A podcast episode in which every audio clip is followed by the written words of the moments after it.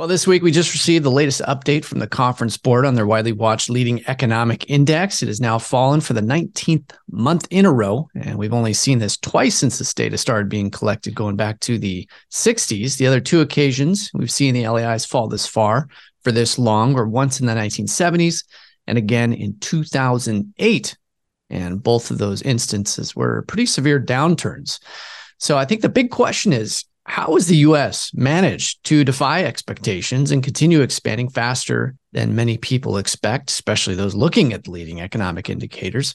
Well, we're going to get into that and what may happen next with today's guest, Scott Freeman at Variant Perception. So, Scott, I want to read what the conference board had to say on the update that came out yesterday. They say, quote, after a pause in September, the LEI resumed signaling recession in the near term Conference Board expects elevated inflation, high interest rates, and contracting consumer spending to tip the U.S. economy into a very short recession. What is your take based on the data that you're looking at?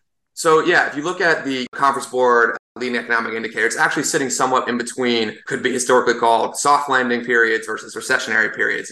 We track a wide variety around 120 different series across our inflation LEIs and growth LEI and 90 different inputs for our global growth leading economic indicators. 46% of our growth inputs are now rising year over year, which is actually some of a meaningful rebound where you have, you know, the conference board LEI having declined for, like you just mentioned, 19 consecutive months.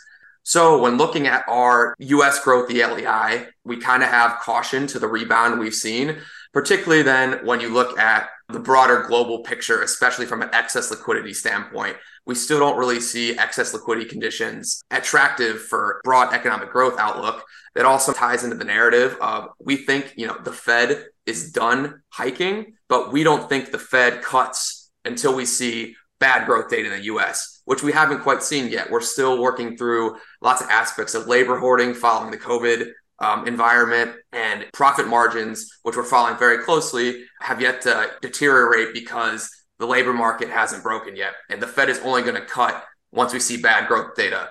Hikes are about inflation, which, you know, looking at all of our leading economic indicators on inflation, it's very disinflationary across the globe. But when it comes to the growth outlook and the inflation outlook, we think the Fed is done, but that doesn't mean cuts are coming. We're still working through an inventory cycle, these bullwhip effects, and elevated rates, which the US system isn't used to, is going to slow credit growth.